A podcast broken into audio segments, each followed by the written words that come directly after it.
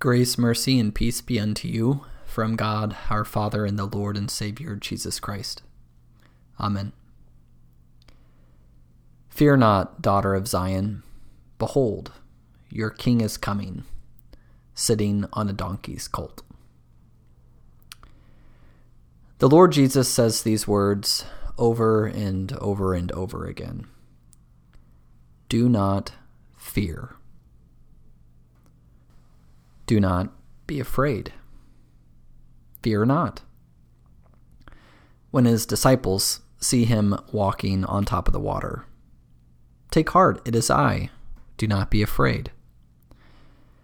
When he celebrated the Passover meal with his disciples, while he reclined at the table with them, let not your hearts be troubled. Believe in God, believe also in me. Peace I leave with you, my peace I give to you. Let not your hearts be troubled, neither let them be afraid. When Mary and the other women found the stone rolled away and their Lord risen from the dead, don't be afraid. Go and tell my brothers to go to Galilee, and there they will see me. When Paul visited Corinth and began to preach and teach, the Lord appeared in to him in a vision. Do not be afraid. Go on speaking and do not be silent. Fear not. Don't be afraid. The entire ministry of Jesus, from beginning to end, is marked by these words Do not be afraid. Before his birth, even, the angel greets the Lord's soon to be Mother Mary, and the first words she hears Do not be afraid, Mary. These words spoken by God through the mouth of an angel to a woman who was about to receive the Lord in the most personal of ways. God Almighty, maker of heaven and earth, was coming to her, and she needed to hear it. Do not be afraid. From the very beginning, the Lord knew she would need these words to carry her through the rest of her days when Joseph would lean towards divorcing her, do not be afraid. When her close friends and relatives would shun her for her fancy tales, do not be afraid. When the governing authorities would be on the hunt, searching high and low to kill her own child while she fled for the hills of Egypt with her husband, do not not be afraid when she would lose her son, her 12 year old boy, for three days in the bustling city of Jerusalem. Don't be afraid. When she would sit outside and watch him teaching in the synagogues, wondering if he had lost his mind and what kind of trouble he was inviting upon himself. Don't be afraid. And ultimately, when the promised sword would pierce her soul as she sat at the feet of her dying son, and the trouble she had feared would finally come, she would sit helplessly, anguishing his suffering and miserable death. When she would see the riled crowd and the grimacing intimidation of the centurion's armor and spear and the blood pouring out of her son, each hand, each foot, his brow, his back, the bruises of his beaten face, when she would hear his dying breath, and all would seem lost. Don't be afraid, Mary. She needed those words. She had no idea what was ahead of her that day when the angel Gabriel greeted her. But the Lord did. And so he gave to her precisely what she needed for all the moments to come, for all that the future held, for each and every day. Mary, don't be afraid. Don't be afraid when the people revile you, when your husband threatens to divorce you and abandon you. Don't be afraid of what your eyes see or your heart says. Do not be afraid Though the earth gives way and the mountains be moved into the heart of the sea, do not be afraid. Fear not, Mary, when your son is taken from you, stripped, mocked, and beaten before you. Don't fear when he dies. Fear not, daughter of Zion. Behold, your king is coming. She had no idea of what was ahead of her that Sunday morning. But the Lord desired her to believe there at that cross, just as he did on the road filled with palm branches, just as he did when the angel greeted her on that fateful day Fear not, daughter of Zion. Behold, your king is coming. It's the Lord's word to his people, Israel, through the mouth of the prophet Zechariah. It is the Lord's word to his people, to a woman named Mary, through the mouth of an angel Gabriel. It is the Lord's word to the crowd on that Palm Sunday, and it is the Lord's word to you. Do not be afraid. Fear not, daughter of Zion. Behold, your king is coming to you.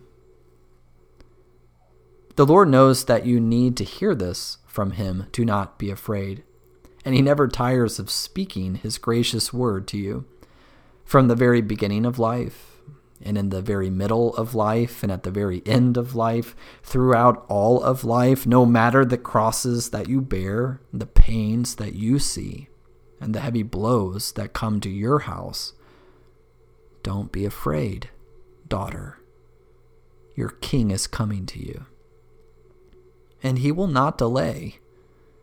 He will not slumber or sleep. He is your keeper. He will keep you from all evil. He will keep your life.